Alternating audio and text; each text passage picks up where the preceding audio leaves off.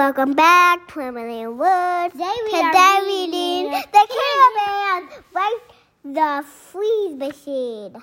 by Arthur Rosenblatt. How deep and who made the pictures? Pictures by Joe Ewers. It was a typical day in the land of Care-a-Lot. Baby Hugs was chasing a floating bumblebee. Baby Tugs was busy licking honey off his paw. When he saw Hugs approach the edge of the cloud, he shouted, I'll save you, Baby Hugs. In his hurry, Baby Tugs tipped and went sliding towards the edge of this cloud himself. Luckily, Grams Bear was nearby, and she caught both baby bears at once. Now, you two rascals, just settle yourselves down, she warned. You're not yet grown up bears, you know. But I will be soon, answered Baby Tugs as he tried to stand up taller. Who's Baby This one, the pink one. On a nearby cloud, Tenderheart Bear was now turning his telescope towards the town below. Do you see anyone who needs help? Wish Bear asked. I think I'm about to, Tenderheart Bear said. Sure enough, trouble was beginning outside the hardware store. A big, tough boy had gathered a group around him. Hey, what are you going to do? asked one of the other boys. Just wait and see, the big boy answered. The door opened and a small boy stepped outside. He was carrying a big bag full of hardware. Here's how we get brainy boy Paul, Lumpy said as he shoved his bat between Paul's feet. Paul tripped, the bag fell to the ground, and out spilled a collection of nuts and bolts, wire and springs. Paul looked at the bat and said, You did that on purpose. Why are you always picking on me? Because you're an oddball, and we don't like oddballs, answered Lumpy. Then he and the others laughed and ran off to the playground. I'll get even with you. You just wait and see, shouted Paul after them. From a nearby alleyway, an odd looking man had watched what had happened at the hardware store. It was the mad scientist, Professor Coldheart. Sitting on his ice cycle, he smiled coldly. I love to see kids playing mean tricks. Too bad I can't stay to see more, but I have bigger plans. In Care-a-Lot, Tenderheart Bear said, I think Paul needs some care, bear, care.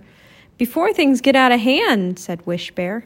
Grumpy Bear jumped up and said, If that cold heart is around, Paul needs some help right now. Cheer Bear shouted, Okay, Care Bears, into your cloud cars and rainbow racers.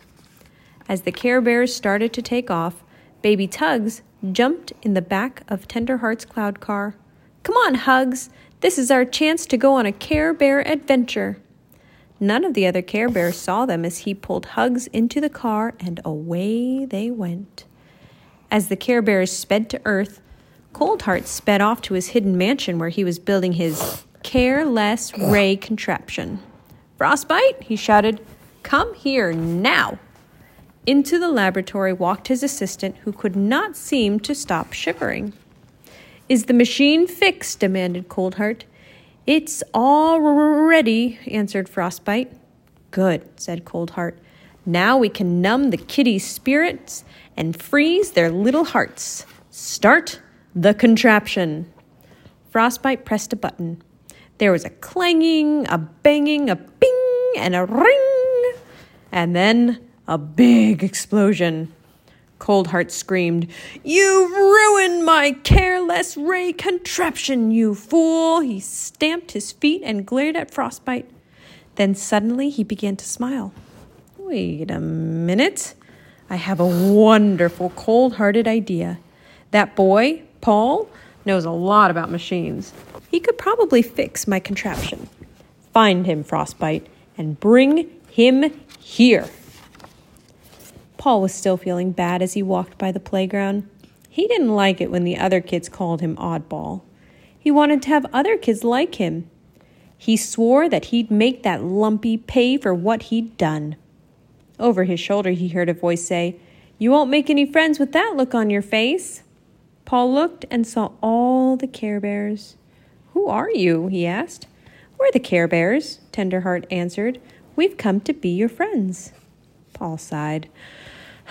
I don't have any friends. Anyone would be your friend if you just showed that you care, said Friend Bear.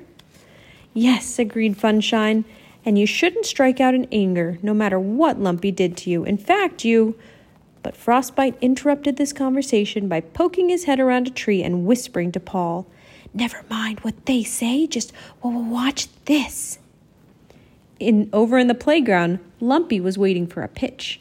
As the ball came towards him, Frostbite whistled, and the bat turned into a giant icicle. When the ball hit it, the bat shattered.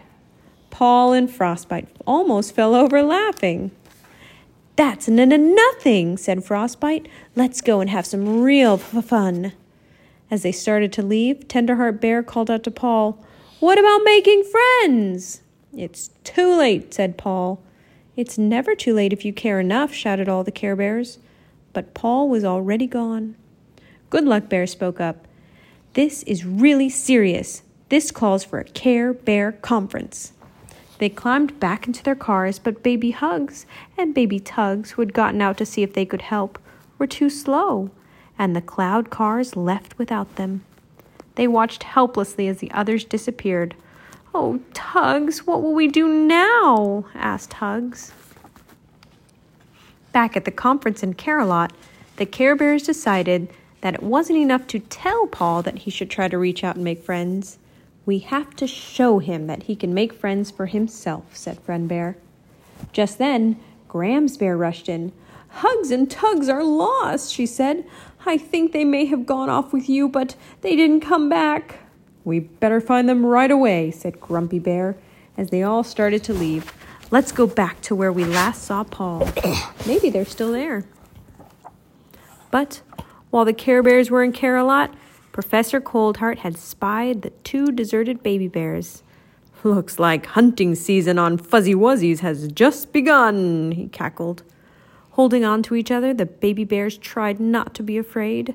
Baby Tug said bravely, I'm not scared of anything. Professor Coldheart jumped out of the bushes. You're nuts, he screeched. We'll see about that. Before they could run, Professor Coldheart snatched up the two baby bears and popped them into a sack.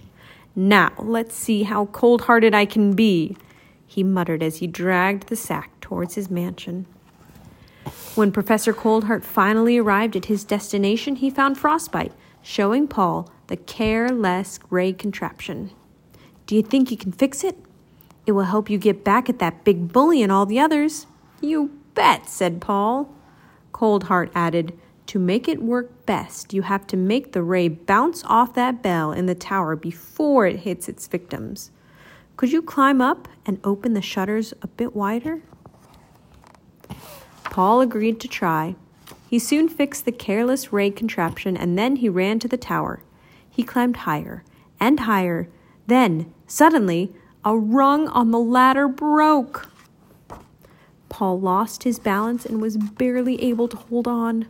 The Care Bears had just traced Coldheart's path as far as the tower when they heard someone yelling, Help! Somebody help me! I'm up here! You're gonna need some luck, said Good Luck Bear as he floated up towards Paul and handed him a four leaf clover. Paul caught the four leaf clover, and it seemed to pull him up to the tower safely. He reached the shutters and flipped them open. Wish Bear wish- whispered, I wish Paul hadn't done that, and I wish he were on the ground. There was a puff of smoke, and Paul stood before them. Oh, it's you, Paul sneered. Don't try to tell me about friendship.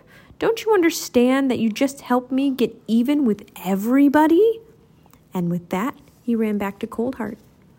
Bursting into Professor Coldheart's laboratory, Paul shouted, I did it! Now, tell me what you're going to do to Lumpy and. Paul stopped, speechless. In front of him was a huge block of ice with baby hugs and baby tugs frozen inside. Coldheart cracked a smile. Now that my contraption is working, I'm going to do something like that to every boy and girl in town. When Paul saw what he had helped Professor Coldheart to do, he was so ashamed that he fled down the stairs. Sobbing, he crawled into a dark corner. The Care Bears heard Paul and tried to get to him, but Coldheart saw them coming. He quickly set traps to confuse them. They were tricked by mirrors and fake walls and trapped doors. Grumpy Bear complained, I'd sure like to find out where we're going.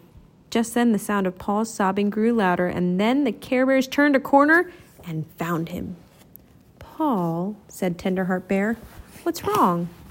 Cold Heart has frozen two baby bears, Paul explained, and he's going to freeze all the kids in town. I didn't want that to happen, but now it's too late to stop him.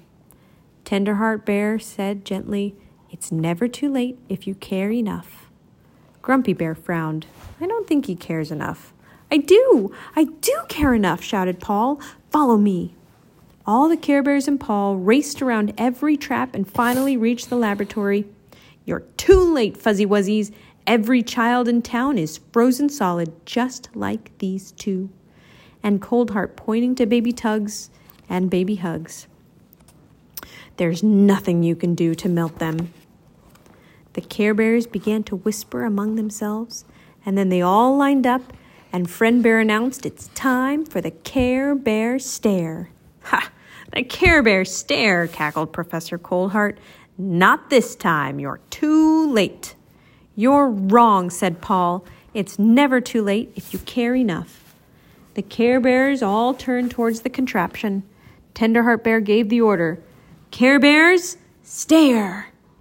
All the Care Bears' love and caring fed into the careless ray contraption, and it turned into a rainbow maker.